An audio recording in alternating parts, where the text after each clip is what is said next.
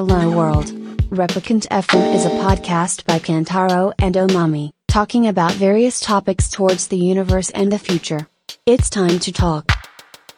す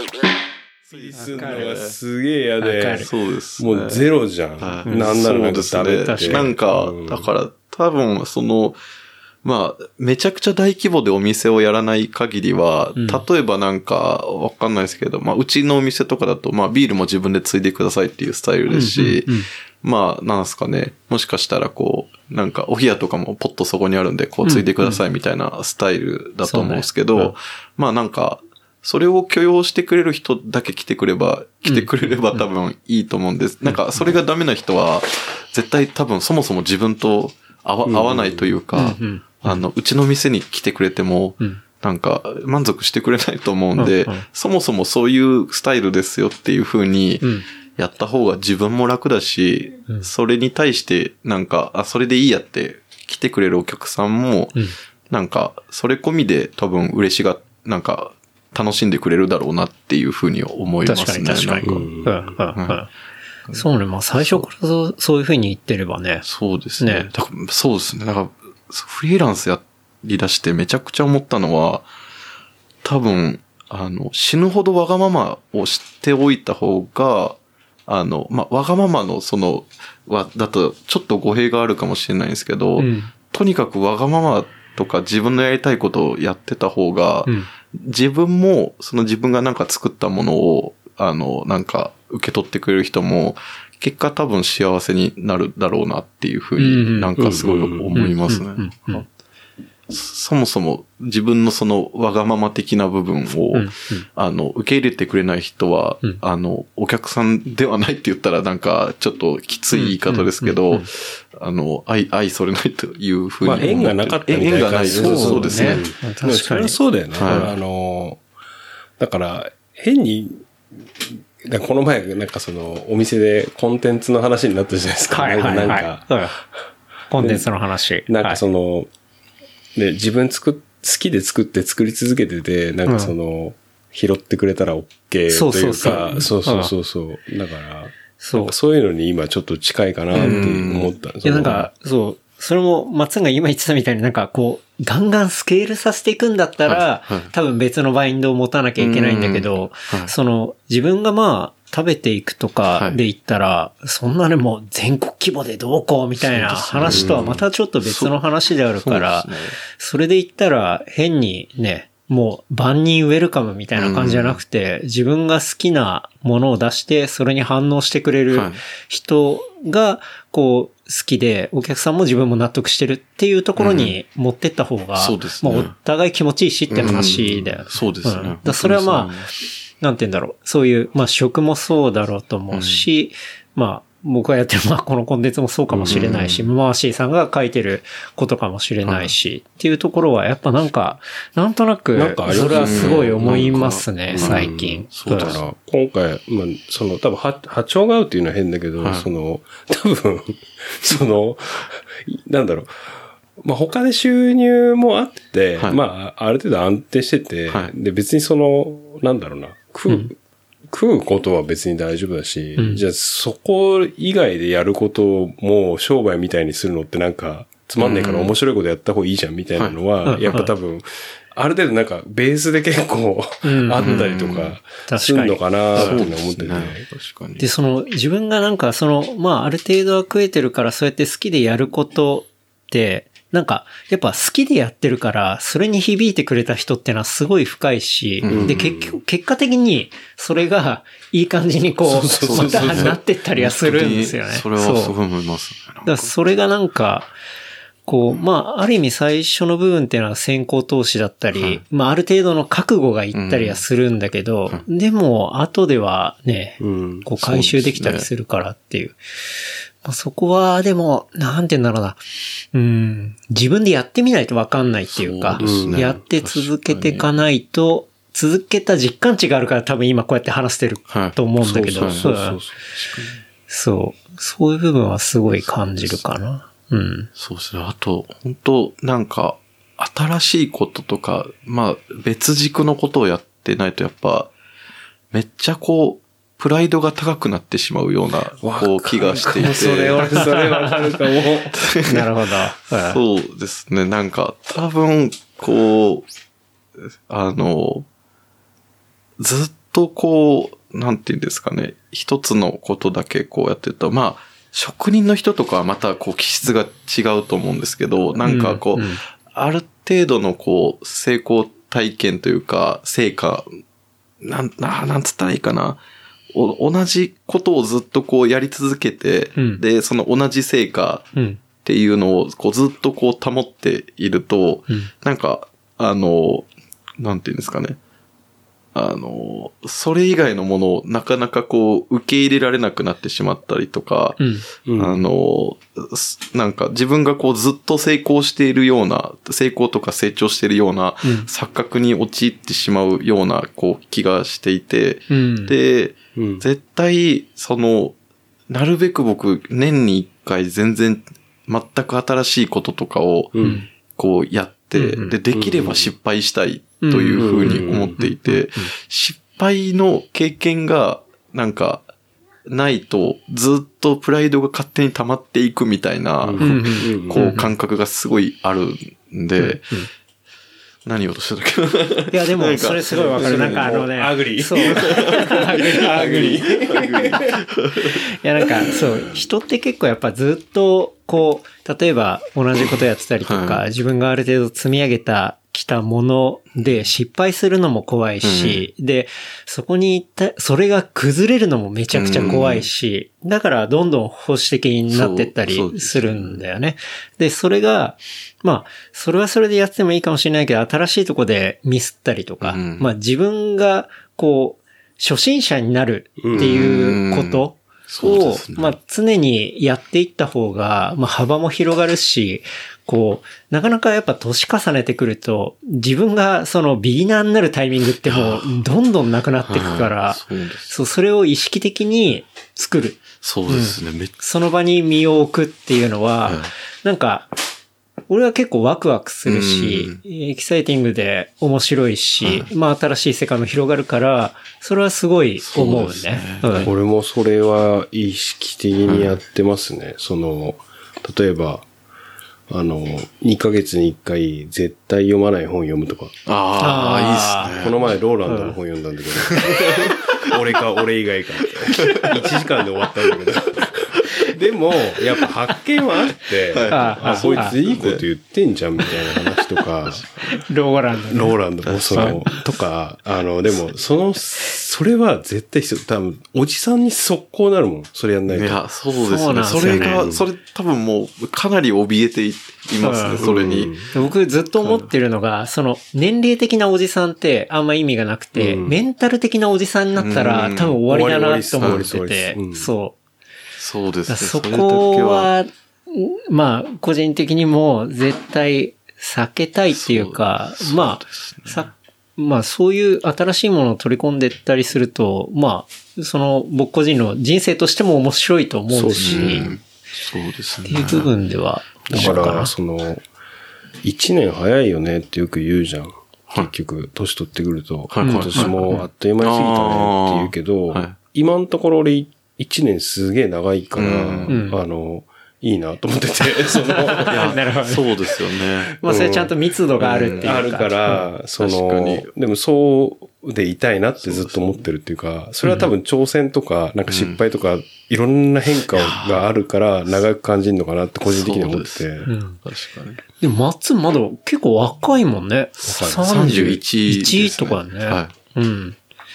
もうそれでそういうことを思ってるっていうのは、ね、なかなか、やっぱり地獄を見たっていうか、なんかその達観してる部分っていうのが、なんかすごい感じたかなって思うけどね。うん、さっき喋ってたのが、はい、ね、だって、マッツンと俺会っての、ね、言ってもじゅうごかいとか、はい、今日。いや、多分じゅうごかいも、もしかしたらないかもな、みたいな、なんかわかんないですけど。でもなんかマッツンね、すごいポイントポイントでなんか連絡くれてね。はい、そうですね。まあ、だから田代さんがその、うん、あの、そのがん、がんになったの時も、うん、マジかみたいな、なんかお見舞い来てくれて、はい、それでもお見舞い来たのも、はい、もう会うのも数年ぶりぐらい、会うのもそうですね、全然声出なくて首からなんならチューブブワーって出てるのに、はい、もう待つみたいなあのシンパシーのでかい人がいんで確かにいやー、ね、あれ面白かったよね。そうですね。まあ、うん、それもなんかあれなのかもしれないです。あの、不謹慎かもしれないですけど、そんな経験多分なかなかできない。ちょっと見たいんだろうなって思いながら。ガン患者見たいんだろう。身近な若いガン患者見たい。ガン患者見たいってね。俺もちょっとそれ感じてて。なんか伝わっちゃってんじゃん。そうそうそういやでもこういうやつだからなーとか思いながら。だからすごい、なんか細かく説明した記憶はある。そうですね。うんはい、このチューブがさ外れないんだよね。好奇心の関わりかしら。そうですね。結構そのなんか違ったものとかで、ええ、あのあのなんていうんですかね。あのそれに対してなんかこう面白さっていうとまあ今の話の流れだとかなり不謹慎なんですけど、はい、あのそういうものを絶対取り込んでいった方がいいみたいなのが、うんうんうんうん、本当になんかちっちゃい時からあってその。僕はその大阪の天王寺区っていうとこ出身なんですけど、うん、えっと、西成と、えっと、生野区っていうとこに囲まれていて、生野だ、はい。なんで、その、聞いてんすか？まあ、なかなかちょっと、あの、まあ、サグで下等なピリッとピリッとピリッと系の場所なんですよね。はい、で、そのまあ、自分のその友達と地元の友達とかもまああの多分、ほとんどこう、韓国ルーツの人がこう、すごい多かったんで、なんかその、なんていうんですかね、なんか、かっこよく言うとこう、なんか、異文化交流みたいなのが結構染みついていて、で、一番その本当に、子供の中でこう、記憶にあることが西成の体験で、いろいろその母親がこう、ボランティアとかが好きで、で、生野区の、の、その、まあ、ホームレスのおっちゃんたちのこう、ボランティアであったりとか、うん、西成のその、ホームレスのおっちゃんたちのこう、あの、ボランティアとかに、いろいろこう、連れてってくれてたんですよね、うん。で、一番その覚えてるのが、その、西成のその釜ヶ崎の三角公園っていうところ、まあ、一番の、ね。裏の三角公園ですね。雨村の三角公園じゃなくて、はい、その、西成釜ヶ崎にある三角公園っていうのがあって。そうですね、僕にとっての三角公園は本当にあっちで、うん、で、えっと、小ろくの時に、うん、まあ、毎年あそこ、今もあるかわかんないですけど、あの、三角公園でお祭りがあるんですよね。はい、はい。で、えっと、その時とかは本当に、未だにその街頭テレビが立ってて、うん、で、あの、公園の周り全部その、労働者を解放せよとかの。え、まあ、それ冬の？えっと、夏ですね。夏か。はい。夏のお祭りですね。で、プラカードみたいなのがこう、バーってこうあって、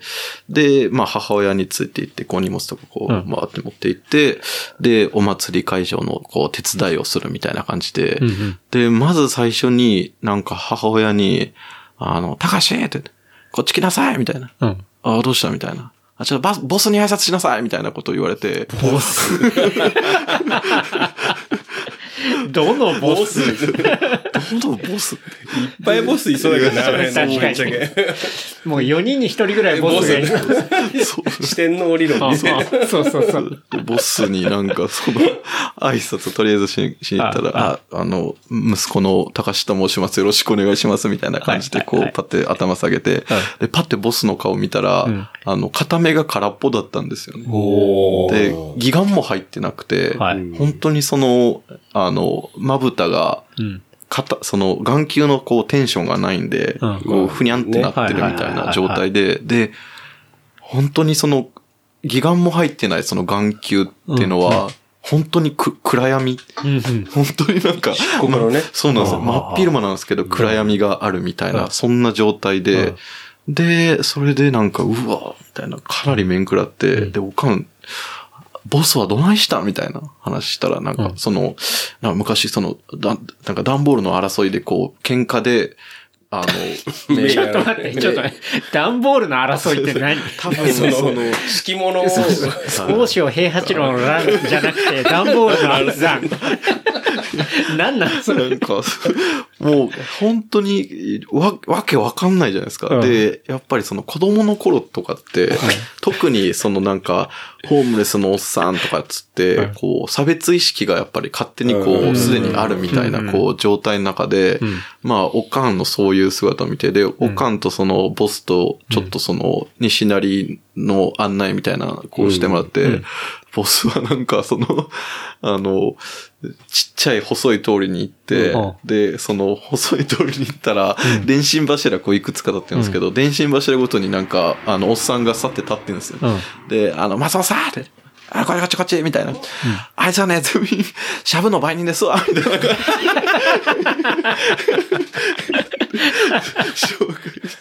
ょっと待って、な、なんか、またサグになってるよね。そうです。ちょっと。なるほどね。それ、強烈だよね。そうですね。で、まあ、お祭りやって、で、ね、その、まあ、その母親は、その時そのアマチュアの落語家をやっていて、で、その、そこの、あの、お祭りで、あの、落語をするっていう。披露するんだ。そうなんです。ああ、それもあって、うん、で、まあ、それが、えっと、僕が着いたのが朝のじゅうじぐらいで、まあ、いろいろあって、で、おっちゃんとかとも昼ぐらいになったら普通に喋るようになってきたりとかして、ああ、で、夕方ぐらいには、おかんの落語を、その、あの、ゴミ袋をソファーにして、うん、あの、一緒におっちゃんらと見るっていうのが、ゴミ袋ソファーやばい。すごい、もう、完全にこう、記憶にかなりこう刻まれていて、で、なんかその、なんかやっぱ全然違う場所とかに行って、うんうん、もう全く知らないコミュニティの中で、うん、なんかし、もう、未体験のことをいろいろしまくると、うん、やっぱりこう、気づきがまあいろいろあるし、もちろんなんか、ちゃんと、そのなんていうんですかね、いろいろ噛み砕けてわ、なんていうんですかね、あれの体験が本当にいい体験だった、だったんだなって分かったのは、多分高校とかそれぐらいなんですけど、うんうんうん、でも、ただ単に体験としてめちゃくちゃ頭にこう刻まれていて、うんうん、なるほど。わかる。で、なんかやっぱりそういう知らない場所とか、うん、知らないコミュニティとか知らない属性の人たちとかに、とりあえずその、なんかぶっ込んでいって、うん、で、知らない体験をするっていうのは、とにかくいいことだっていうのが多分刷り込みされてるんだろうな。なるほどね。もう幼少期にそういう強烈なものがあって、原体験というか。原体験は本当に西成だと思う。なるほどね。それで、それで、あの、次の年、うん、週いちになって、うん、あの、おかん今年は西成行くんかみたいな話をしたんですけど、うんうんうんうん、なんか、珍しくなんかそのおかんがこう言葉を濁すというか、うえー、おかんは今年は西成には行きません。どうしたの？ 急, 急に エーアイ の喋り方みたいになってるけど、シリみたいになってるけど。いまだに、いまだにそれはもう何かわかんないんですけど。あ、聞いてないんだ。なんかあったね。なんか多分、いろいろごたごたに、大人の事情がね。大人に事情があったんだろうなとかって。気になるな、それ。なんですけど、めちゃくちゃびっくりしたのが、うん、その年におかんが抜けて新しく入ったのが、慎吾西成だったんですよ。え、その、フェス、フェスっていうかお祭りで。三角公園のお祭りで。はいはい、やるのがシングルにしない。何年前ぐらい？小ろくなんで、うん、えっと。あ、じゃあ結構前だね。そうですね、多分。めっちゃ前だ。でも西成行くとさ、あれ、慎吾西成のポスター、そうそう、ビルボードありますよね。ビルボードあるよね。昔は負けないっていうね。うん、あ、俺それ見た。そうそうそうそう。あれを僕初めて見た時、これすげえなと思って。そうですね。結構出張で西成とかも行ってたから。はい、ああ、うん、やっぱどんどんこう変わってきちゃってますよね。なんか、まあ、うん、あの、い一番大阪の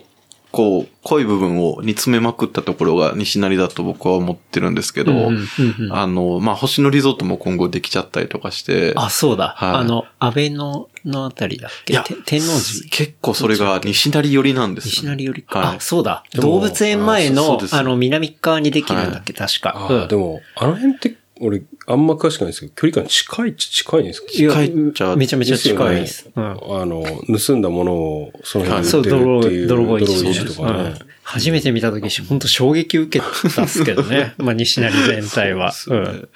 うん。だから、ちょっとこう、西成の、面白さって言ったらなんかわかんないですけど、うん、なんか独特さん、独特感が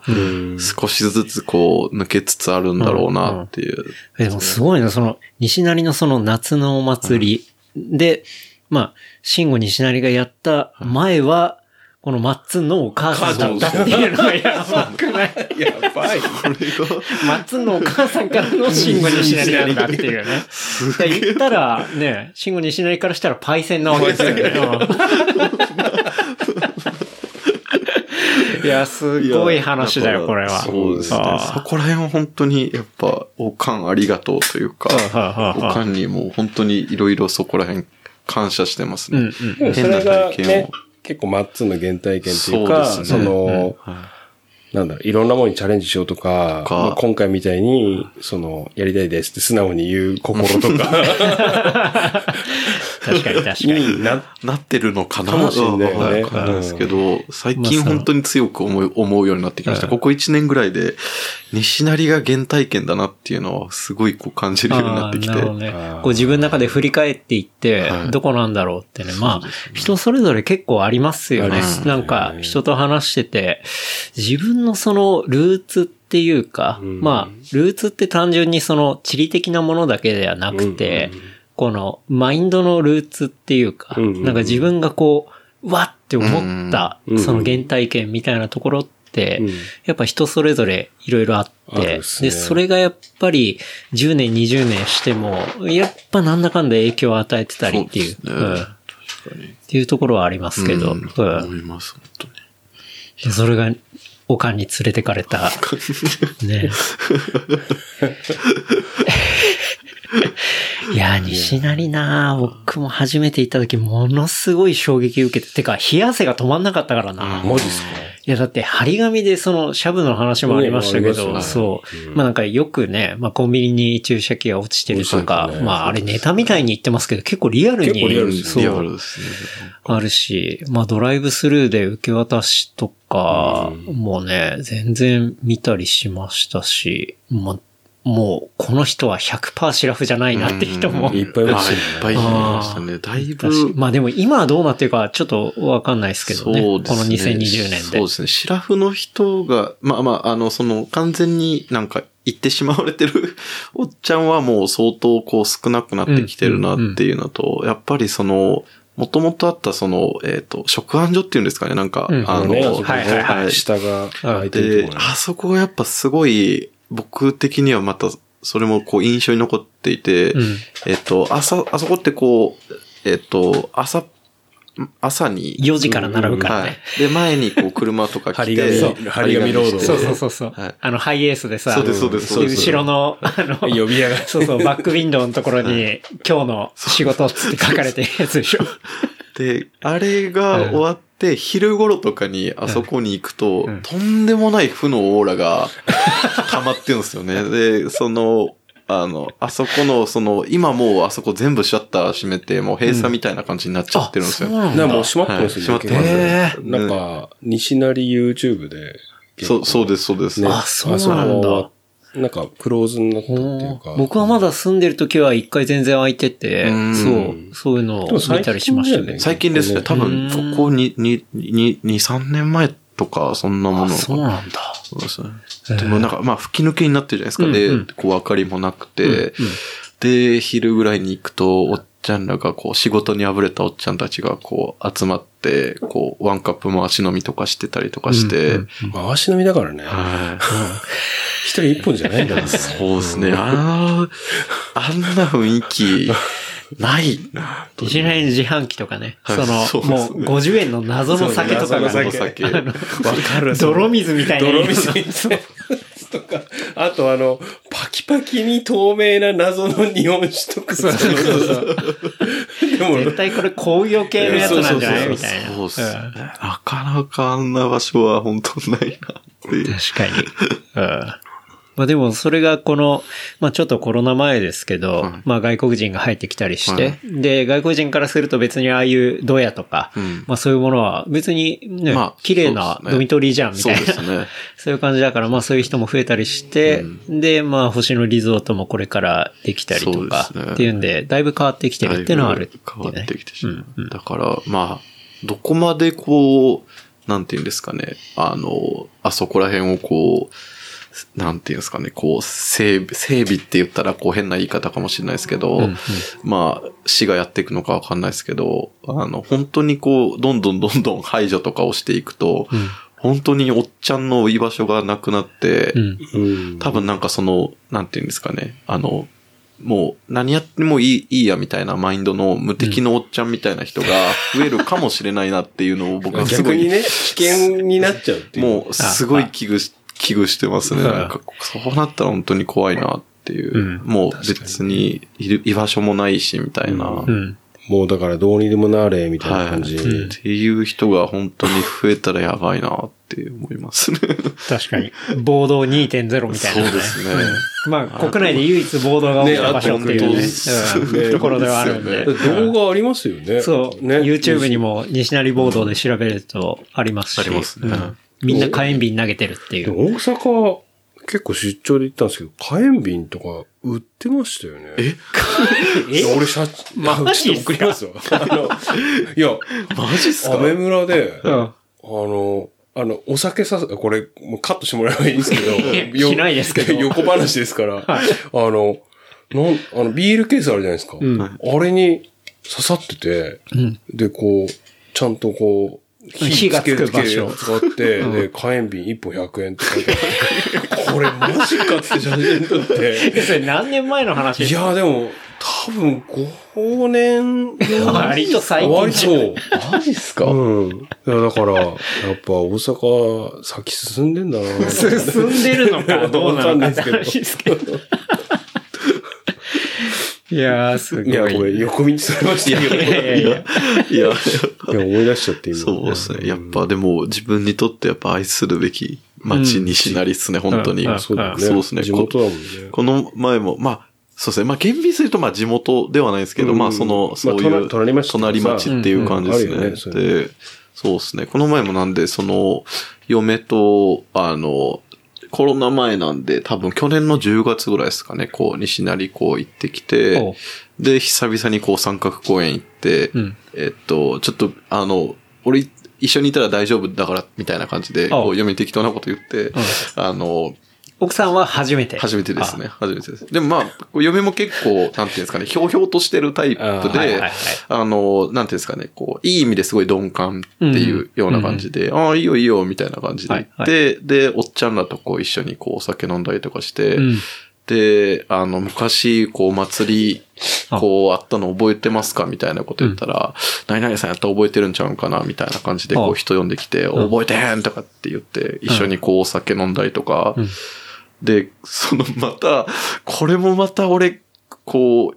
きが、引きが強いなって思ったあれがあるんですけど、うんうん、そっからその山木っていう、うん、まあ、YouTube とかでも最近よく上がってる、有名な、もつ焼き屋さんです。はいはいはいはいはい。で、あのー、あれだよね、謎のレモンサワーみたいな、なんか見たことないレモンサワー出してくる。あれは、なんかあの缶のさ、あれはあの、大阪でもうずっとある。あれは普通なんだ。はい、やつなんですよね。アクエリ、昔のアクエリスみたいなジャケなんですけど。そうです、そうです。そうです。やたらあれ酔いますよね。結構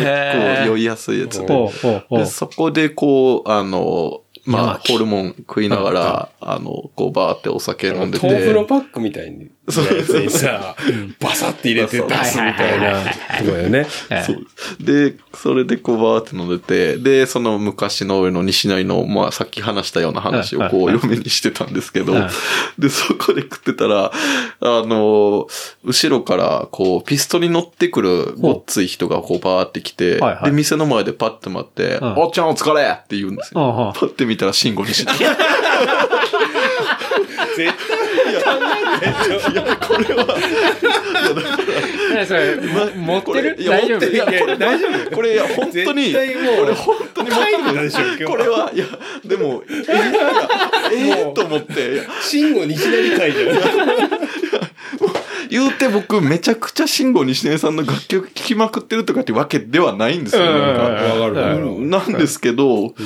とあるごとにその慎吾西根やってくるんだよ要所要所要所かなりちょっと作り話っぽく聞こえると思うんですけど、いやいやいやいやでもそれそういうやっぱまあね小学校の時代とか行ってもそうやって接してで今行ったとしてもその場所に行って接するってことはやっぱね多分リアルなローカルヒーローだよね、うん、そうですねめちゃくちゃリアルなんだと思 う, う, う、ね、ずっといるわけじゃんだってさっきの話さ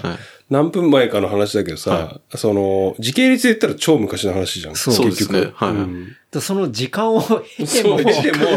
わらないってことはってやってくるわけでしょ。街のかっこいい兄ちゃんのだからそうですよ。だから、うん、いやほんまにだからこうちゃんと。西成をレベゼンしてんだなっていうのはすごい感じ、うん、ヒップホップとかもさ、その、いくら、例えば Spotify とか、うん、まあそういうデジタルのもので売れたとしても、要は地元の、こう、うんリスペクトがないと、うん、あいつはまあ結局そういうねハイプな感じでやってるだけだみたいな、はいはい、だから本当に根底に必要なのはやっぱローカルヒーローであることだし、うん、その地元から地元をレペゼンしてるっていうのがやっぱすごい大事なわけじゃん。そうですよね、うん、あのカルチャーで言ったらさ、うん、だからそれがめちゃくちゃリアルなんだよね。確かに、うん、もうだってアーティスト名ですもんね。慎吾星西成で、うん、だからもう地名が入っちゃってる、うん、入っちゃそうですよね入っちゃったよね本当に、うんうんいや、それはもうそう。そう。俺も慎吾西成の楽曲で言ったらあの飛び出しんちのやつを歌ってるのあれはもうやばすぎて。だってあれ映しちゃいけないですからね。そうそう普通は。怒られますもんね。そう、あれをできるのは正直慎吾西成しかいないなっていうのはすごい思ったし。そうですね、飛びたね。うんそう。ねえ、まあ、そこはな、もうちょっとものすごい。もう僕もそうですね。うん、まあずっとこっち行って、まあ初めて新卒でいきなり大阪配属になって、はい、で、初めて西成とか行って、まあすごいカルチャーショック受けたりとかしましたけど、うん、まあ、うん、その、新卒でいきなり大阪配属になって、なんで、もう僕ずっと関東しか、はい、あの、いな、いたことがなかったんで、はい、いきなり行かされたそのタイミングは、もうマジ、マジかよ、みたいな。ええー、と思って、ちょっと面食らってた部分もあるけど、やっぱりね、じゅうねん以上経って、あの時を振り返ると、まあ、逆に会社に感謝っていうか、うその、さっき言った、その自分のコンフォートゾーンを無理やり出してくれたっていうか、はいはいはいだからそれが結構僕の中でも結構強くて、うん、まあいろんなカルチャーだったり他のところに飛び出すっていうのは、うん、うん、すごい面白いことだし、そうですね、まあ、せっかく生きてんだったらそういうことをした方が、うんうん、幅広がるしみたいなね。違いないですね。うん。確かに。なんか日本ってその同じように見えるけど全部違いますもんね。いやもうそうそう各地方で、うん、だからその。うんなんだろう北海道とかも違うし、うん、俺が住んでた宮城とか東北も違うし、うん、東京も違うし、うん、ね大阪とかね沖縄とか全然違いますからね全然違う全然違う本当に面白い、うんうんうん、だからそのまあ日本人っていう共通点はあるけど、うん、そのなんだろうな多分、うん言語化できてない何かってすごい、その地元地元であって、で、それがすごい魅力的で、その、なんかそ、俺は尊敬するっていうか、そういうとこに、こう、地元の人しか知らない何かとか、地元の人だけに紹介してもらえる何かとかに行くときは、もう本当靴脱いでお邪魔しますみたいな感じっていうか。なんかやっぱ良くも悪くも気質的にすごいこう保守的な部分がある分、本当に自分の都道府県から一切出ないみたいな人もやっぱりいると思うし、で、自分は絶対そういう人になれないですけど、そういう人がやっぱりこう、地元感を一番出してるというか、うんうんうん、地元の濃い部分をこう知ってるっていうのが、またやっぱそこ面白いですよね。まあもう水木さんがずっと頭の中に。そうね。そうですよね。だから、そう、水木さん水木さんでやっぱ、揚げをレップしてるわけで。そうそうそうそう。で、それを面白くやってるわけだし、まあ僕も、こう、その面白さっていうのを、まあいろんな角度で、伝えたいなってのもあるし、うん、でもそれはすごい美しいっていうか、まあいい一つをちょっと思いますけどね。俺はすごい好きっていうか、で、それのコネクトするポイントが、まあ、積んでいったら、まあ、料理もあるだろうし、はい、そう。で、マーシーさんで言ったら、まあ、いろんな山とか、うん、まあ、そういうものもあるだろうし、まあ、僕で言ったら、まあ、走るとか、まあ、あとはもうちょっと、なんていうんですかね、クリエイティブな部分だったりとか、うん、っていうのもで、いろいろ感じることもあるしっていう。うん。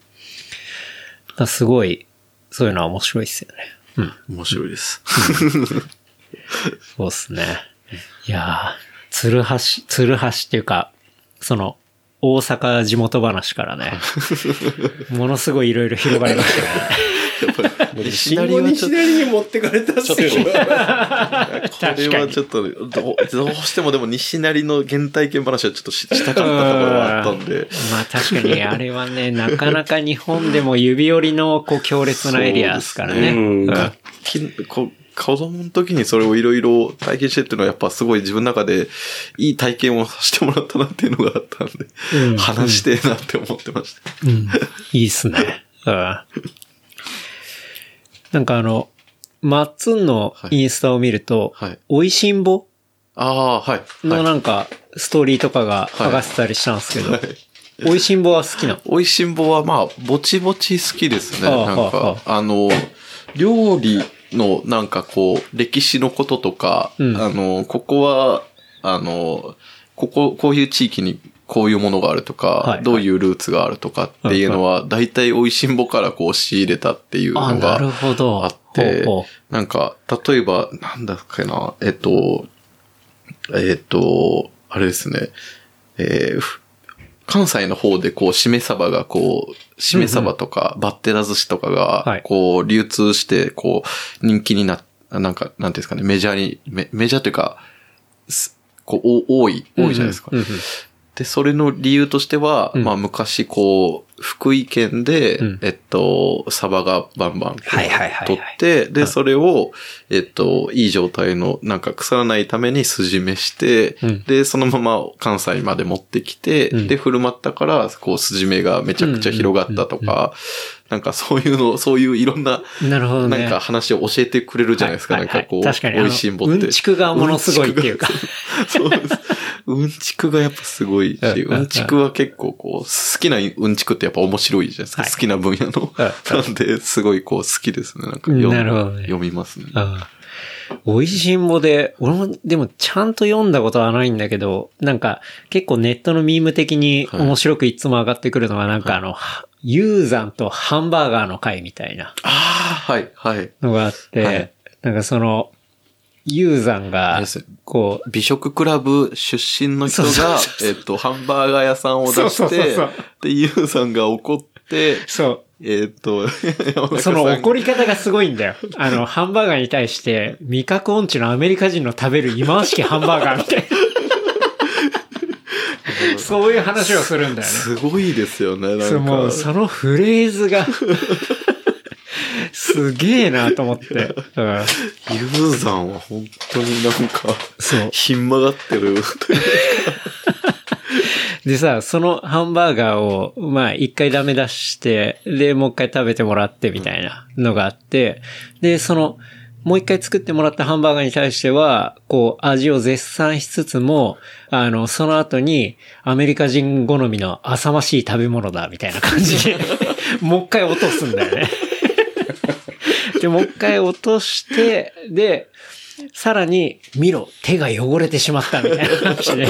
そう、お前の食べ方じゃん、みたいな。思いつつも、でも、最後のそのエピソードっていうのは、うん、その美食クラブで作った、そのピクルスを、そのハンバーガー屋の、その、そうあの人に送って、みんな涙して、大団円みたいな。なんなのこれ、みんな頭おかしいのみたいな。なんか、ただ単なる、なんか死ぬほど不器用なおっさんですよね。そうそうそうそうユーザーってなんか、うんうん、まあ死ぬほど不器用なおっさんかつ老害みたいな。いや、確かなんか、いや、こいつほんとやべえな、みたいな、なんか思ったの。なんかフ、うん、あの、フレンチの三つ星のシェフが日本でこう視点を出したみたいな回があって、うんうんうん、で、えっと、カモの、名物料理がこうカモのローストで、はい、でこうフレンチだとえっとカモのその骨とかをプレス機でこう圧縮して、うん、でこう血のソースみたいな感じでかけて食べて、それがこう美味しいみたいなのがあって、うん、であの東西新聞のメンツがこう、はい、こうわーってこう食べて、うん、やっぱり美味しいわみたいな、うんうん、なんかこの血の血のなんか、ね、うんうん、あ美味しいみたいな。ハムスターみたいなハゲで部長なんだ課長か課長で、うん、でそしたらあのユーザーがこう入ってきて、はいはい、であのその缶も一口食べて、うん、うーんみたいなこと言って、うん、でちょっと稼いみたいな感じで、うん、あのその付き人みたいな人から、うん、あのわさびのする機械と、うん、あの本わさびこうバーって持って、本わさび持ってんだ。本わさび持ってきてるんですよ、ね。マイ本わさび。だからこの、あれだよ、袖の下にわさび入ってきてる。そこで本わさびバーって吸って、で、自分で小皿にわさび醤油つ、わさび醤油つけて、うん、やっぱりこれが一番うまいみたいな、味覚音痴だみたいなこと言ってて、いやー、やばいな、ユーザー。大丈夫かな？暴君ね。暴君ですよね、本当に。だって人の店行って勝手にわさび醤油使ってくれる。そもそもモラルは一切ないですもんね。ほんとね、もう、すごいよね。マウントおじさんだ、マウントおじさん。マウントおじさんだ。あれはちょっとね、怖いな、みたいな。って思いつつも、でもやっぱ料理好きだと、やっぱね、そういう部分で発見もあるし、ね、まあ面白く見れるみたいな。うん、そうですね。まあ、ユーザーの、ユーザーは結局やっぱ知識がやばいんで、うん、いろんなことをこう教えてくれたりとかっていうのは、すごいこう、ありますね。うんうん、あとなんだっけな、その、俺もみ、ちゃんとは読んでないけど、その、冷やし中華はくず料理みたいな。なんか、そんなエピソードあって、くず料理ってすげえなと思って。いやなんかでも結局認めるんだけど、はい、そのファーストコンタクトのディスり方がすごくて、そう。いきなり全国のラーメン的に回してますからね。そうそうそう。ほとんどね、きゅうじゅうはちパーセント ぐらいでしょ。確かに。うん、確かに。すごいなぁ。すごいなぁ。なかなかですよね。なんか、あれですよね、なんかこう、あの、東日本大震災の後に、あの、作者の人、うん。確かなんかこう、あれな、放射能。あの放射能のなんかこう、別漫画みたいな書いて、うん、で、なんか変な炎上の仕方してました。うん、その、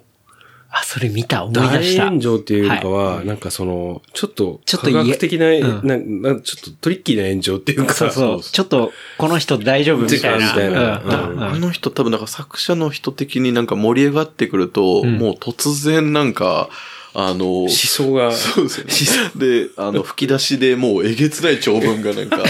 これは、みたいな。これは、こう。今、マッツンはこうやって、吹き出しの大きさを手で、もう、あの、表現しようとしてるけど。一般的な人間の顔の、もうさんばいぐらいの吹き出しで、こう語るってことだ。普通の漫画のそのフォントの文字の大きさの、こう、半分ぐらいの大きさ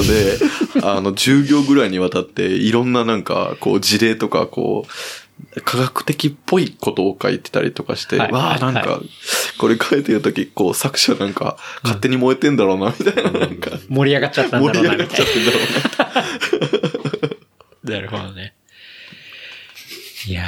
ー、あの漫画面白いな。そうですね。うん、ね、その炎上、炎上っていうかなんかね、なんか違和感が広がったのは覚えてる。なんか、あったんでしたっけ、なんか風評被害をこう広めちゃいそうな内容かなんかそんなそういう感じだった。でもあれ、うん、結局俺仙宮城だけど実家、はい、そので親父の友達が漁師なんで、はい、俺がってところで、うん、で牡蠣作ってんだけど、うん、でやっぱり検査しててだからそのリアルな話ないんだよね、その、はい、その。うん、その数値みたいな的なものは出てこない。デクレルとか、その有名な。デクレル懐かしいな、なんかフレーズが。ありましたよね。そうそうそう。デクレルありましたね。デクレル的なやつとか、そういう。デクレルってもうなんか動詞みたいになってましたもんね。デクレルみたいな。デクレルみたいな。そうそうそう。デクレっちゃってんじゃん、みたいな。でも、なくて、ないんだけど、やっぱりその、なんか、お気持ち問題で、なんか嫌だから、買わないとか。はいはいはい。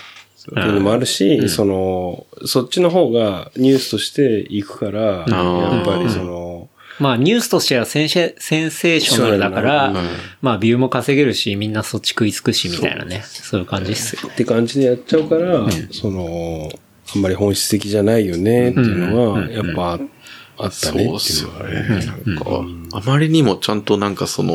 科学的な見解とか、数値ベースでこう、説明することがちょっとなさすぎるというなんかこう感じがします。なんか報道とか、まあファクトね、ファクトベース、ファクトね、ファクトベースでやってよみたいな。確かにね。うん、そういうのありますね。そうですね。うん、まあそこってこうどこまで行っても難しいんだと思うんですけど、まあ今とかを見るとなんか最近もえっと誰かが上げてたこうなんか。こう、リツイートかなんかしてた記事とかで、えっと、まあ、あの、あれですね、アメリカのその、今のそう、あの、大統領選挙のことで、うんうん、えっと、あの、アメリカ国民はまあさんおくはっせんにんぐらいなのに、うんうん、えっと、投票数がはちおくだったらしいみたいな、あの、情報を載せる人とかがいて、はいはい、で、おー、みたいな、なんか、なんか、それどう考えてもおかしいじゃねえかみたいな多分記事だと思うんですけど。なんかそ言葉になんないのはわかるけどね。そうですね。言葉になんないですね。うん、なんか、うん。いやでもね、そう、そういうのを思っちゃうのってやっぱり、なんて言うんだろうな、調べるスキルとか、なんかそういうものがどうしても、そこの格差っていうのもやっぱあったりと思って、なんか単純な経済の格差だけじゃなくて、まあひょっとしたらその経済の格差が、こう、ひいてはそういうところの格差になってるのかもしれないんだけど、なんか、そう、そういう人もやっぱどうしてもいるんだなっていうのはやっぱ、まあ、ちゃんと世の中的に見、こう認識しなきゃいけないし、そう、だからそこをどうやって、こう、なんて言うんだろうな、みんなが、まあ、正しい方に、うん、まあちゃんと迎えるようにやっていくっていうのは、まあこれからのよねんかんだとも思うし、そうそう で, ねうん、でもまあ前のエピソードでも話したりしたけど、なかなかそれをね、こう、一朝一夕には埋めることっていうのは結構むずいから、うん、そう、大変な作業だなって思うし、まあそれはアメリカだけじゃなくて日本でも当然そういう差っていうのはあったりとかするし、うんまあすごい難しいね。なんか。と思うけどね。前のエピソードで、はい、前のエピソードだからその箱根で、はい、ケンタロウさんとその収録終わった後に喋ってすごい、はい、まあそこ一緒っすねみたいな話があったのが、その、世の中というか物事って結構割と複雑で、その、うん、でその、なんだろうな、うん、えっと、プラスかマイナスかとか、うん、えっ、ー、と、勝ちか負けかとか、二元論、そうね、二元論だけでは語れないっていうか。語れないっていうのがあって、で、その物事が複雑なものをそのまま受け止めて、どうやって、その、なんだろうな、ベストってないよねっていう、うんうんうん、ベターっていうか、うんうん、その、それをどうやって出し、なんどういうシーンにおいても出していくかっていうのが重要だよねみたいな、うん、その硬い話、硬い話だけど、うん柔らかくて盛り上がったっていうのが、うん、あって、でもそれが多分、なんか今の話の根底にあるのかなとは思ってるけどね。そうですね。だからなんか、こう、多様性、多様性みたいな、こう、バーって言ってる中で、まあ、なんかでこう見たんですけど、うん、多様性認めるんだったら、多様性を認めない人も多様性の中の一人、みたいな。確かに。なんかことを言ってる人がいて、あ、それはマジでそれだなって、ねで。そう考えると、なかなかの難しい、営みだな、これはっていうのがすごいわかる。ねまあ、どんどん。営み、営み、やばい。多様性のマトリョーシカみたいになってて、そうそう、もうどんどん入れ子の構造になってくから、そう、どう合わせ鏡みたいな感じで、どこでこう、折り合いつかね、そう、折り合いをつけるかっていうか、そうそう、それはすごい感じるな。難しいですよね、本当にそれは。それは思うね。なんか今割と多様性って言われてるものも、じゃあその多様性で定義してるものっていうのがこう正しいっていう風になったら、じゃあその定義したものの原理主義みたいな感じに今度またなってくるし、そう原理主義原理主義になってきちゃうし、じゃあそれ以外をの多様な部分、うん、そういう自由な部分っていうのは認めないんですかとか、うん、なんかそういう話になってくるからすごいね。だから常にこう変化していかなきゃいけないっていうところを、まあみんなどれだけ受け入れるかみたいな、そうですね、うん、ところだとは思うんだけどね。その、うん、結構、だからその、なんか、僕本当にその、何々人が嫌いだみたいなことを言う人の気持ちがこう全然わかんなくて、うん、なんかその、一色たにこう見てしまうみたいな、うんうん、あの、なんとなくそのニュースで取り上げられてる部分だけを見て、うん、それをその国民性だと完全にこう認識しま、うんうん、してしまって、うんうん、みんなそういう人だみたいなことをこう認識して、で、なんか、うん、何々人嫌いみたいなことになってしまうみたいなのが、なんかこう、めちゃくちゃこう、不毛だし、うん、でも、その感覚が、多分、あの、払拭されるのって、実際になんかこう、ちゃんと現地に行ってみたりとか、うん、あの、いろんな人と、まあ、その国の中でもいろんな人のがいて、うん、で、関わってみないと、うん、多分そのなんか何々人嫌いみたいな感覚ってこう払拭されないと思ってるんですけど、うんうんうんうん、だからそういうのでなんかどんどんどんどんこう分断というか、うん、こう争いっぽいもんがこう増えてるなっていう、すべてをなんかこうこのグループみたいな感じでこう一色たに認識してしまうみたいなのが怖いことだなというか、うんうん、それが基本的に争いの種なのかなっていうのをこう、うんうんうん、うまく説明できないですね。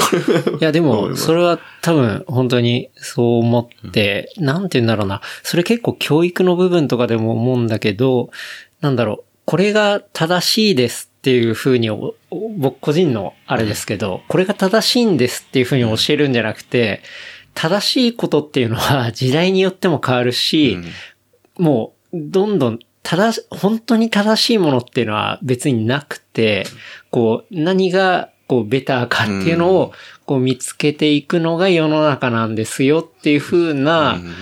考えをちゃんとこう子供とかに教えた方がいいんじゃないのかなって。だ、正しい、悪い、うん、あ、そうそうそう、あの正義や、あの悪者の教育をすると、絶対こう自分が正義と思ってること以外の人のことを多分責めたりするし、そうそうそう、だから本当の正義っていうのは別になくて、そうだから、それっていうのはすごい曖昧なものなんだよっていう、うん、もうそもそもっていう話をした方がいいと思うんだよね。すごいそれはわかるっすね、うん、だからそのなんだろうな、子供に教育っていうよりかは、その、まあ、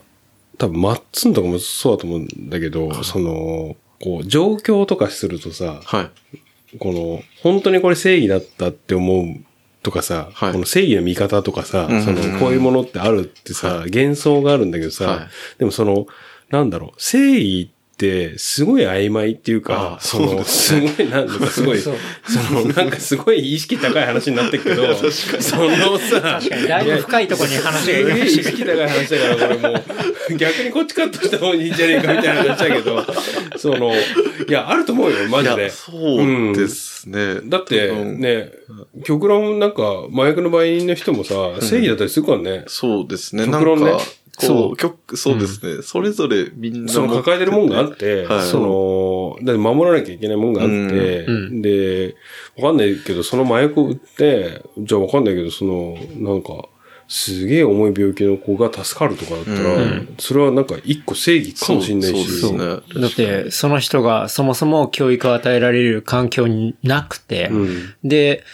要はもうお金を稼ぐ方法っていうのがもうそれしかなくて、うん、っていう風になったら、じゃあそうやってハスリンして稼ぐことっていうのは、うん、その人にとってはもうそれしかないし、ないで、それで家族を養うってところはその人にとっての正義なわけだから、うん、そう。そうですね。っていう部分とかがあるっていう。でもそれを、まあ、社会として、じゃあ、ちゃんと、こう、なんていうんですかね。そういう危ない橋を渡らなくてもできるようにしていくっていうのは、まあ考えなきゃいけないことだと思うし、うんうんうん、だからなんかよりベターになっていけばいいかなとは個人的には思うけどね、うんうん。そうですね。みんなそれぞれ本当にそれぞれの正義持ってて、多分自分の正義をやっぱ相手に押し付けるのがやっぱ一番相当こう、や、やばいというか、すぐ、それが結局争いにつながるんだろうな、みたいな、うんうん、本当に思いました、なんか。そうね。うん。なんか、昔、あの、その、僕、えっと、卒業のちょっと前に、その、チベットに行ったんですよ。おう。チベットに。話飛ぶよね。それ、結構、その、また、大きなカルチャーショックなんですけど、うん、あの、えっと、四川に行って、えっと、チベットに行って、うん、で、チベットでにしゅうかん滞在して、また四川に戻るみたいな旅で、うん、で、四川に最初いっかいめ入った時に、えっと、なんか、リュウ君っていう、こう、英語喋れる、こう、中国の人がいて、うんうん、で、その子とちょっと仲良くなって、うん、で、そこからこう、チベットに行って、で、チベットで、まあ、その自分が見たのは、まあ、あの、どん、どの町にも行って、どの町に行っても結構そのライフル持った、うん、まあ、あの、中国のその兵隊の方がこういて、で、ダライラマの写真とか絶対載せちゃいけない、うん、見せてもいけないし、みたいないろんなこう規制があって、で、なんか、なんだろうなこれみたいなこと思って、で、その見て、なんだよこれみたいなのを、あの、その四川にもう一回戻ってから、リュウ君にそのまま、あの、なんか直接ぶつけてみたんですよね。うんうん、なんかひでえじゃねえかあるなみたいな。うん、どうなってんだよお前のなんかお前のところみたいな感じで言ってみたらどうなるかなみたいな感じで言ったらなんかリュウ君はめちゃくちゃこう純粋な目で、うん、あのいや当たり前じゃんみたいな。うん、だってあそこだって う, うちらの国の島だからさみたいなことをこう言って、うん、で。なんかこう、それを見た瞬間に、うん、なんか、そういうこう教育を受けてるし、うん、まあ、それが彼にとっての多分その 正, 正義というか、うんうん、まあ、思想であるし、うん、で、それをわざわざ、それは違うって言って、うん、えっと、多分全世界的に見たらそうやってすごい違うっていうことだと思うんですけど、うんうん、でも彼の中ではもうそれが本当に当たり前で正義で、みたいな感覚をもうすごい純粋な顔をして言われたんで、うん、パッてこう気づいて、うん、で、なんか、それに対してとやかく言うことができないなみたいな、やったって意味がないし、うん、やったって結局争いになるだけだし、うん、なんで彼がそう思ってるのか、多分教育のせいだろうなっていうふうに僕は思ったんですけど、うん、でもそこだけ理解してたらもう別にそれでいいんじゃねえみたいなふうにその時すごい思思いましたねなんか。なるほどね。うんうんうんうんなんか。どうしても、まあ人でそれぞれエリアで住んでたりすると、うん、まあそれは本当に国レベルでもあるし、うんね、国の中のそういう地方のレベルでもあるしっていうね。うん。いろいろあるんだなって本当に思います。うん、なんかそこの部分をこうね、まあみんながみんなのことを思ってて、で、それをこう自分が思ってないところっていうのもちゃんとこう、尊重してっていうか、うん、理解してっていうところが、まあ、これからの課題っていうか。めっちゃ意識高い。どうした西成からの、西成の作為話から。いやでもね、全部繋がってるんだよ。繋がってるんだよ。そうそう、ね。やっぱり人、人、人類が、まあ、主語がでかい。でかい。でもその、なんか、価値観っていうかね。そうそうそうそう。うん、それはね、うん、ちょっと、あるんですよね。うん、すげえ今日深いとこまで行ってるな。うん、どういう美味しんぼの話から美味しんぼ。でも、美味しんぼからの分数多分、じゅうごふんとかにじゅっぷんぐらいしかないですけどね。ものすごい急にディープダイブした感じが。謎の。そうね。美味しんぼの話に戻るとさ、その、中華料理やくず料理っていう話があったけど、その、マッツン的に、はい、この料理はマジクソでしょみたいな思うもんとかってあったりするの？えっと、その、料理としてってことですか？そう。カテゴリーとして、この料理は、えー、もう食べ物で遊んでるだけだろうぐらいの。えー、なんすかね、そんなんあるかな？なんだろう。俺なんか前に話、あの、この番組じゃないけど、普通にプライベートで話してた時に聞いたのは、その、家系じゃない。えっとね。二郎系。二郎系だ。ああ、はいはいはい。二郎系。マシマシ的なやつ。そうそうそうそう。うん、あれは、あの、うん、僕は理解できないっていうぐらいですね。ああああなんかすげえ、あ、あの、中毒性があるっていうのはこう、なんとなく、こう、すごいわかるんですけど、でも、あの、まだあんまりその、の、のめり込めないし、なんかのめり込みたいともあんまり、その、ラーメンでめちゃくちゃ濃いやつがそもそも結構苦手なんで、うんうん、あの、それもあるんですけど、あれはないなとは思わないですけど、うんうんまあでも多分、二郎系好きな人にとったら、こう、二郎インスパイア系とかあるじゃないですか。うんはいはいはい、で、こう多分、どんどん、どんどんこう、なんていうんですかね、こう、追随してくるやつがこう、出てくるタイプのラーメンだと思うんで、うんうんうん、本当にこう、何のマインドもなく、とりあえず二郎や、二郎系やってりゃ、あの、人組んだろうみたいな感じで作ってるラーメン屋さんが、うん、多分日本のどっかにはあると思うんですけど、まあいっぱいあると思う。なんかあれだよね、もうそのもやしと肉とそうそうそうそうそう死ぬほど死ぬほど乗っけてとりあえず持ってで、うん、ハイミーと味の素入れまくってみたいな、はいはいはい、なんかそんな感じですよね。昔の会社の近くに、はい、その有名なそういう店があって、はい、行ってで、でもやっぱ眠くなるね。あ、もう食いすぎて。いや、その、連れてかれて先輩に、はい、もう有名だから、つって、はい。で、食わされて。はい、いや、まあ、美味しい、もう、なんだろうな、その、なん欲求を満たすみたいな意味での美味しさはあるけど、その、眠くなるっていうか。まあ、ある意味、ドラッグ的な。ドラッグ的な感じだと思うんだよね。そうですね。許せないとか。ああ、でも、許せないお店とかは結構、まあ、ちょくちょくあって。お、聞きたい。あの、これ、こあの、個人、あの、なんか、逆おすすめコンテンツみたいな。そうそうそう。あの、なんか、詳細な名前とかを出すわけではないですけど、こういう店みたいな感じで、うん、で、なんか、まあ、東京来てまず思ったのは、まあ、食べログの、あの、点数がそこまで信用ならないなっていうのがすごい思って。それは間違いない。それはそうだよね。低い方が好き。低い方がそうです。高いとこなんて本当に良くないんですよ。いや、怪しい、なんかこう、千差万別だな、みたいな。いそうそうそう。で、そう。大阪、なんか、これ多分こう、なんか大阪人あるあるの大阪ビーキみたいになっちゃうかもしれないですけど、うんうん、大阪だと結構信用できるなって僕は今は思って、ってるんですけど、まあ、さ最近はそんなに大阪で飲み歩いてないんで分かんないですけど、でもこっちとかで、まあ さんてんご 以上とか さんてんなな とかに行っても全然うまくねえじゃんみたいな店がいろいろあってで、一番腹立ったお店が、うん、あの さんてんはち か さんてんなな ぐらいの町中華みたいな。で、まあ、ちなみに埼玉県の、うん、まあ、なんか、あの、はい、僕の、気になってくるじゃん。なんか、その僕の家の住んでる、まあ、あ、住んで、あの、沿線のエリアにある、なんか。うん、揚げ、揚げとか使うんですか？いや、じゃない。それじゃないと思います。揚げ。はい、揚げ。それ何とこですかわかんない。揚げを。揚げをではない。あ、ではないです。ではないです。あ、よかった。よかった。はい。で、怒る人が一人だけいるから。一人だけね。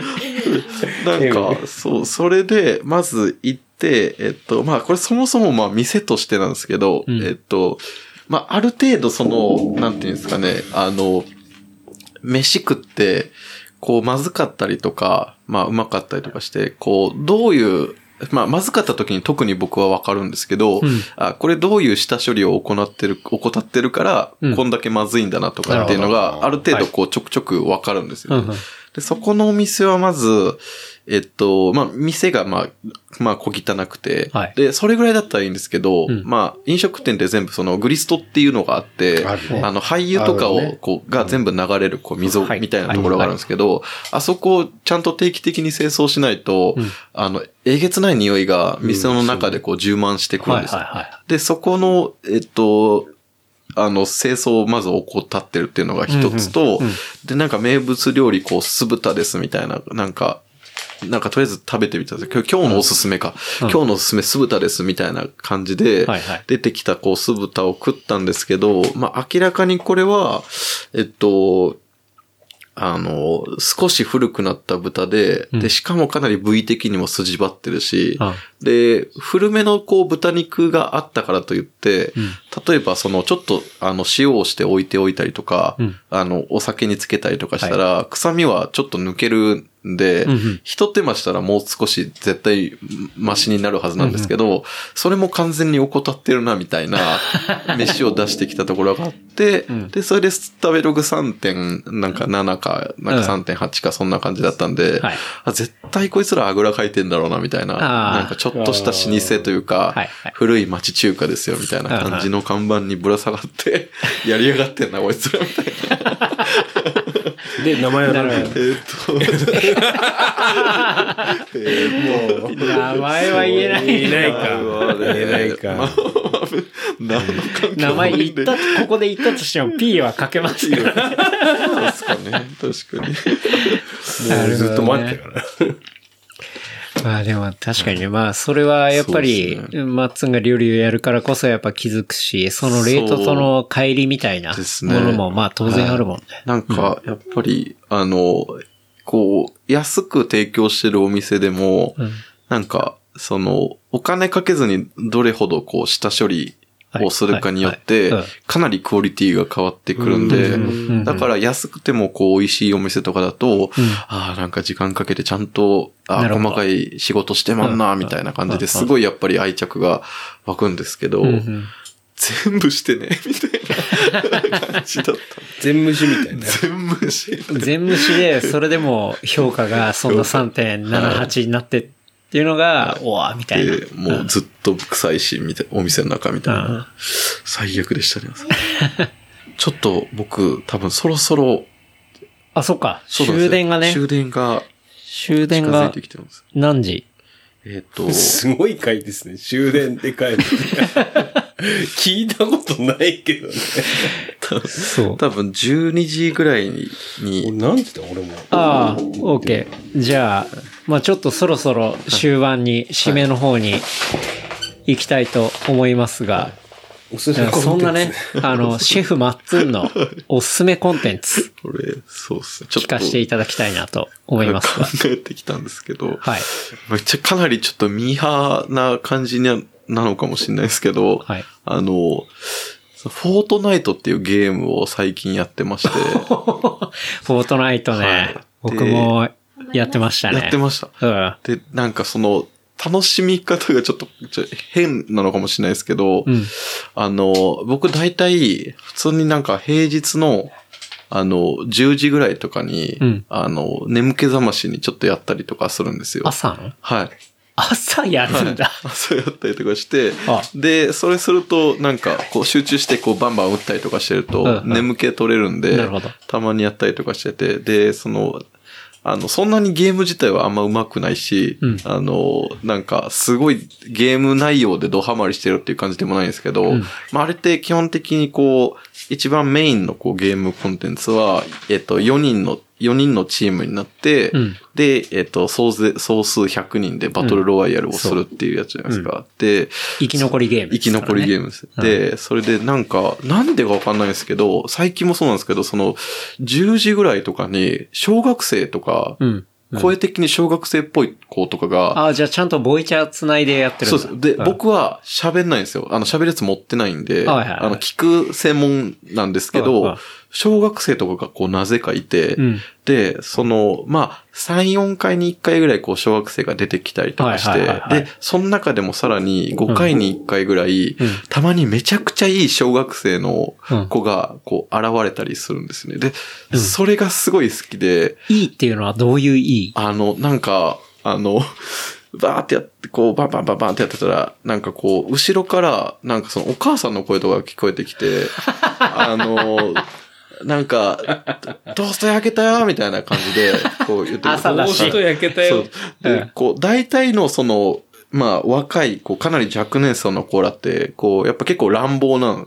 感じなんですよね。うんうん、なんか、やっぱこう、ゲームで、まあ、こっちのこう、年齢も顔も見えてないし、うんうん、なんか、え、ボイチャ繋げるな繋げれないなえみたいな感じで。なんだよみたいな。で、そういう子も、ちょくちょくこう、そういう子が、こう、ある程度どっちかというと多いなっていう印象で自分は、うんうんうん、でその中でたまにこう出てくる、うん、めちゃくちゃこいついい子だなみたいな子が本当にいっしゅうかんにいっかいぐらい現れるんですよ。で前とかはなんかあのなんかこうやってる途中で、すいませんちょっとあのトースト食べるんで抜けますみたいなことをそこはめちゃくちゃ可愛いやん言ってきたりとか、なんかあのこれこれなんか海外のそのフォートナイトやってる人もやってるのか、あのそのこの行動をするのかどうかわかんないですけど、うんうん、例えばなんかこう助けてあげたとか、うん、アイテムをあげたとかっていう時に、はいはい、しゃがみボタンとこう立ちボタンを連打して、あ, あのこうお辞儀みたいな、これはなんか海外の人とあんまやったことないです。ないんでわかんないですけど、すげえこう日本人っぽいなとか。あ、それ結構そのアジアリージョンっていうか。はいその日本で繋がってる人の独自カルチャーかもしれないですね。かも、かもしれないなっていう勝手に思っていて。うんうん、で、まあなんかその中でやっぱちょっとガチャ的な要素かもしれないですけど、やっぱいい子を見つ、いい子と、うん、あの一緒に対戦で、うん、できたりとかしたら、うん、で別にフレンド登録とかはしないんですけど、はいはい、うん、運試しみたいな感じで、はいはい、あの、いい、いい子供と一緒に、うん、そのフォートナイトプレイできると、うん、すごい幸せな気持ちになるんですよね。なるほどね。ああ、なんか、いい、いいやつだな、みたいな。なんか、一緒に。じゃああれだ。おすすめコンテンツは、フォートナイトの中の、はい、そのナイスな小学生みたいな。それは本当に、見つけるとめちゃくちゃ幸せな気分になる。なるほどね、マジで本当に、ああ、よかった、みたいな。よかった、みたいな。いいやつだな、みたいな。心が洗われるというか。これ本当そうですね。心が洗われます。なるほどね。まさかその、はい、ゲームのおすすめっていうかその中の、ね、その人物っていうか、ね、属性がおすすめとはそんな感じですいやーいいの出ましたね、うん、なんかマッツンが、はい、今ねこっちに住んでて、はい、こう好きなこう、まあ、レストランだったりだとか、はい、なんかそう、こう自分何回も行っちゃうなみたいなとことかってあるんですか？なんか僕、やっぱ自分で料理を作る人が、どういうところでそういう人が作ったご飯を食べるんだろうなっていうのが、結構こう気になるっていうか。いや、うん、それで言うと、うん、いや僕多分そんなないですよね。そんなにめっちゃ食べ歩きをする方ではなくてあんまり。ほうほうほうあの、でもなんかみんながあげてるやつを見て、うん、予想して、真似してうまいかどうかっていうので、ああずっとこうやってきてるみたいなところがみんなが上げてっていうのは写真とかで上げて、そうですそうですインスタで、でそれを再現するっていうことで、そう多分こうだろうなみたいな、多分こういうことだろうなっていうそれ新しすぎるでしょだって普通で言ったら食べて舌で感じてみたいな話だけど、はい、まあ今 エスエヌエス とか今いっぱいあるから、はい、そういう写真の情報でやるってことだ、うん、そ, そうですねなんかでまあその自分ができるその料理的にできることって、うん、あの修行とかをこうしてない分、うん、面白い組み合わせでお客さんを喜ばすことしか多分できないだろうなっていうふうにもう決めちゃっていて、はあはあはあ、でまあすごい絶妙な火入れとかっていうのは、うん、えっと写真で見てもこう真似できないし、うん、でも面白い組み合わせとかっていうのは、うん、えっと、うん、なんでこの組み合わせとこれとこれの組み合わせがうまいんだろうって考えて、うん、あこれこういう性質とこういう性質があるから面白いんだっていうのを、うん、そこから情報として取り入れることができるんで、うん、そこからあ、じゃあそれだったらこれとこれも合うかもとかっていうような感じで自分の料理に落とし込むみたいな風なことをしていて、それ、それじゃないと多分その自分の飯の価値があんま多分出ないだろうなっていう風な考えなんですよね。そうですね。でも、あ、すいません。えっと、まあ、美味しくて何回も行ってる店で言うと、うん、えっと、これはもう、えっと、最近もう何年も行ってないんですけど、えっと、千歳烏山にある万来軒っていう、あの、中華料理屋さんの。まさかの中華、はい、散々中華の話を。まあでもそれはクオリティが低い中華の話だけど、その、その千歳烏山の万来軒。万来軒の麻婆豆腐。はい、麻婆豆腐。麻婆豆腐は、はい、まあ、めちゃくちゃ過去一でこう、美味しいなっていうこと。と、まあ、県外だとこう、いろいろあるんですけど、はいはい、えっと、まあ僕はやっぱ大分にずっといたんで、うんうん、えっと、人生で一番うまかった鶏肉っていうのがあって、はいはい、えっと、別府市と湯布院の中間ぐらいにこう、塚原っていう場所があるんですけど、うん、塚原。はい。で、そこにある塚原の里っていう、えっと、本当になんか鶏の炭火焼きを、うん、あの、コースで、なんか、コースというか、まあ、定食みたいな感じで、お昼出してくれてるお店があって、はいはい、そこの鶏肉はもう本当になぜかもうめちゃくちゃ う, うまいっていうか、ただ単にシンプルにうまいです。自分でこう焼くんですけど、まあ、いろいろあって、えっと、にせんえんぐらいするんですけど、うん、えっと、ろく品ぐらいついてる、こう、なんか、コースで、うん、で、安いですね。で、まあなんか、あの、そば、そばがゆとか、なんか、あの、鶏のたたきとか、うん、こう、あと、朴葉味噌、あの、朴葉の葉っぱをに、うん、あの、味噌を乗っけて、で、焼くとかっていうのもいろいろあるんですけど、うん、まあ、それよりも何よりもやっぱりその鶏肉、鶏肉がただ単に塩をして、うん、で、自分たちで焼くっていうスタイルなんですけど、うん、もうめちゃくちゃうまいんですよ。絶品です。いや、食べ行きたいな、それ。行きましょう。行きたい。いや、謎ツアー。そうですね。九州ツアーもしあれば、ぜひ、ぜひ。島とかね。はい。うん、九州とかね。確かに。ちょっとマッツンガイドで行きたいですね。マッツンガイド。ぜひ。銭湯もね。うん。確かに。温泉もあるし。そうですね。温泉はぜひ、いろいろ行ってほしいです。いやー。いいおすすめコンテンツ出ましたね。ありがとうございます。ありがとうございます。いや、じゃあ、最後、告知。はい。告知はでもやっぱりね、銀座の。そうですね。うん、銀座のお店で、えっと、えー、まあ、シービーディー おまかせという名前で、うん、えっと、よんせんえんぽっきりで、うんえー、シービーディー の、えーうん、和食コースが食べれるっていうので、完全予約制なんですけど、えー、毎週水曜日やってますので、うん、えっと、これなんかあの、ノートとかに自分のなんかアカウントを載せるんですね。うん。そう、ショーノートにね、はい、マッツンのアカウントも載せさせていただくので、はいまあ、あの、ストーリーとかでもね、はい、マッツンタグ付けさせてもらうんで、はい、まあ、そこを見てもらって、で、そこからリンクも貼ってあるしね。うん。これです。なんで、えっと、ぜひ、あの、結構、今月、来月とか、まだ予約全然取れるっていうような状態なんで、うんうんうん、よかったら、えー、予約していただきたいというのと、うんうん、あ、ちょっともう一つ、はい、あの、その、えーっと、まあ、僕、高円寺にもともと住んでて、で、そこで、こう、バンドに入ったんですけど、はいはい、えっと、そうだよ、バンドだよ、はい。バンドの話してなかった。またね、しましょう。じあそう実は、ね、えっと、来年の、うん、えっと、リンゴ音楽祭に、うん、あの、オーディション決まって、うん、あの出るんですよ。出るんですよ。嘘やばえ、しかも、リンゴ音楽祭結構でかくない？そうですよね。マジか。えっと、あ、ザ・ピープルっていう、あの、バンドなんですけど、えっと、アップルミュージックとかに、ちょっとあの、同じバンド名の他のバンドがあるんですけど、それと、あ、それ、あれしょ、神戸出身のみたいな。そうです、そうです。はい。それとはまた違くて、うんうん、えっと、最近、一曲、ようやくこう、レコーディング終わったみたいな状態なんで、はいはい、まだ、今からこう、乗していくみたいな状態なんですけど、うんまあ、あの、そうですね。えっと、ソウルとか、えっと、レゲエな感じとか、スカみたいな感じの、うん、まあ、ブラックミュージックが好きな人だったら、うん、楽しんで聴いてもらえるんじゃないかなっていうバンドなので、え、すごいじゃん。えっと、よかったら。バンド名変えるしかないよね。バンド名、どうしようかなって、ちょっと。西成地獄とか。いや、ちょっと、いや、いや僕だけなんで西成に考えるのは、みんな。もうそしたら、もう日本語でさ、人々って。人々ってのはさすがに被んないんじゃないかな。被んない、被んない。人はもしかしたら、いや、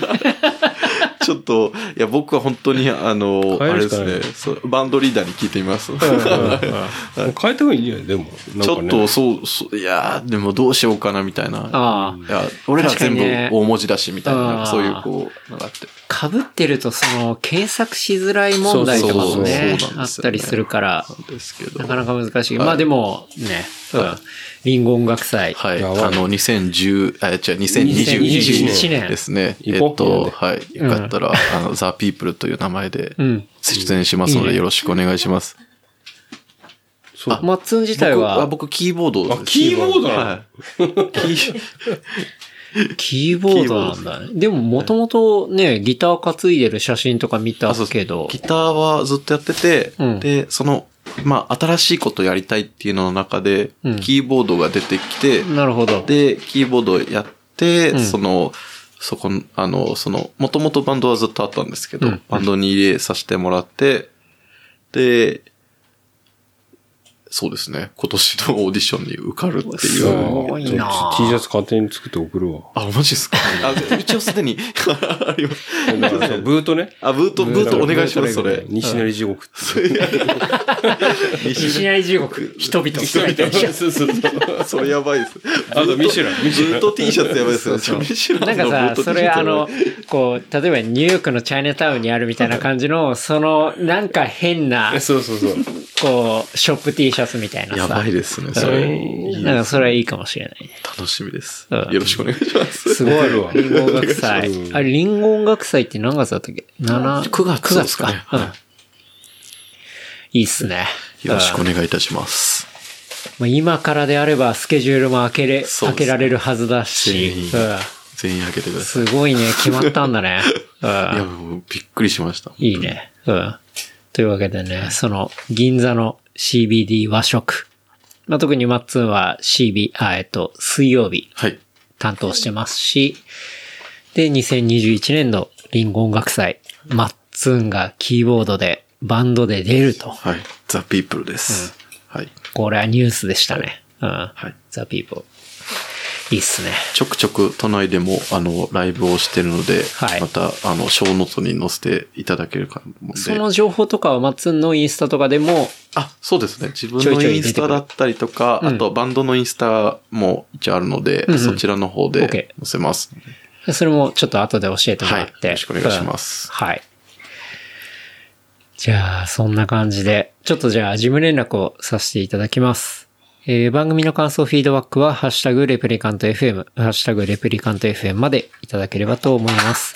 あとは話した内容をまとめたショーノートは、えー、レプリカント .fm で見ることできますので、こちらも合わせてエピソードとお楽しみください。はい。っていうとこですね。はい。ありがとうございます。いや、ありがとうございます。いや、すごい楽しかったな。よかった。いい金曜日の夜。かなりの、なんか、のらりくらりというか、こう。いやいや、もうなんか、激しめの。こうハイブローなところから、ものすごいディープダイブな感じから。そうっすよね。うん、結構ね。うん。やばい。うん。っていうのがあって、すごい楽しかったっすね。ありがとうございます。うん、で、しかも、この、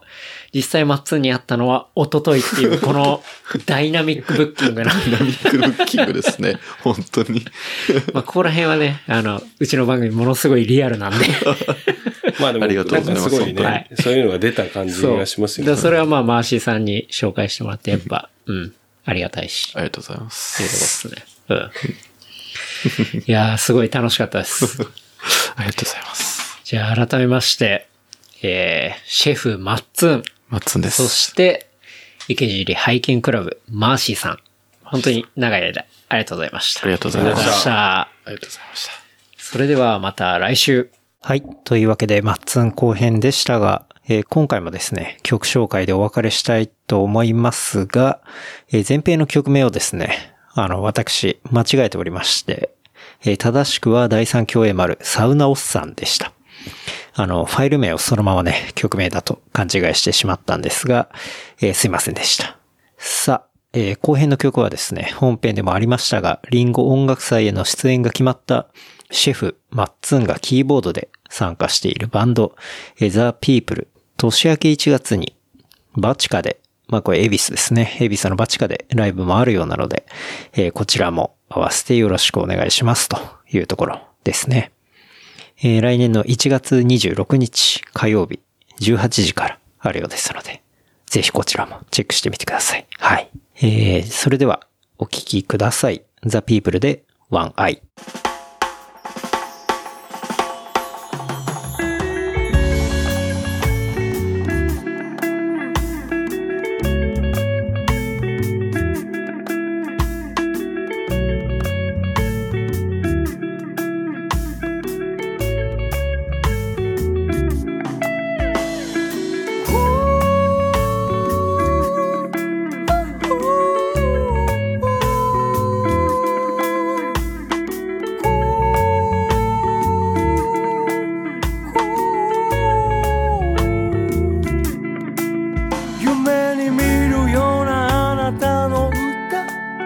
星が降るようなあなたの声、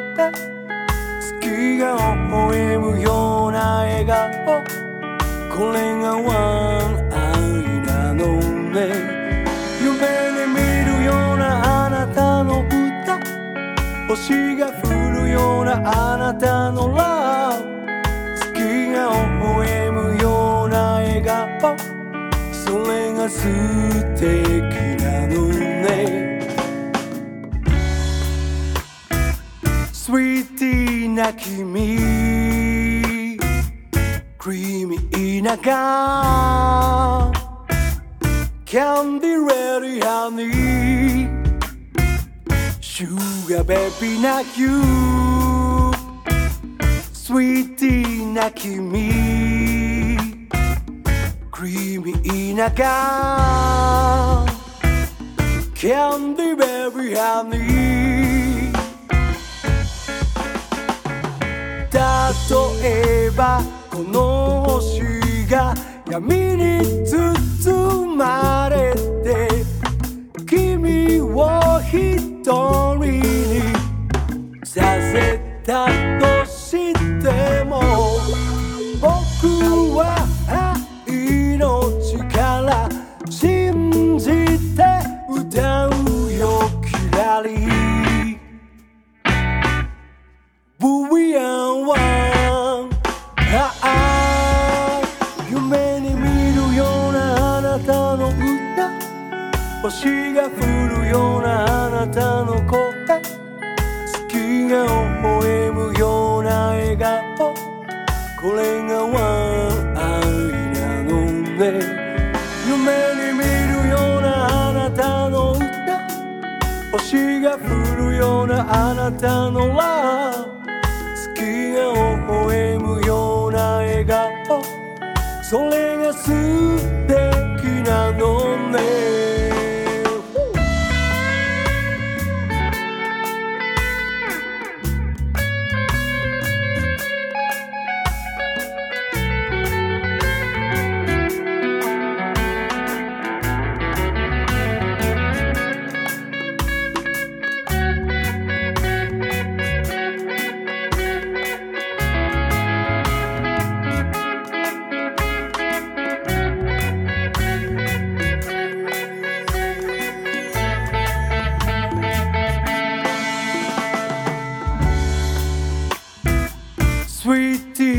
君、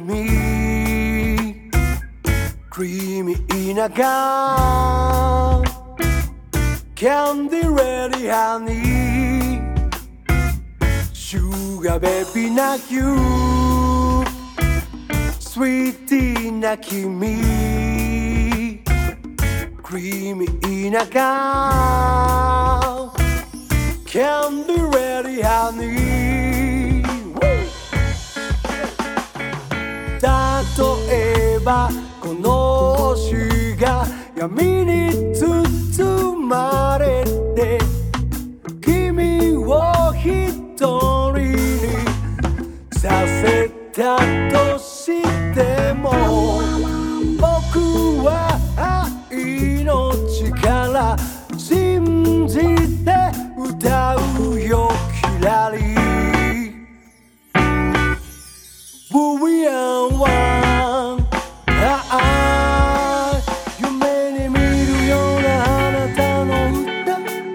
星が降るようなあなたの声、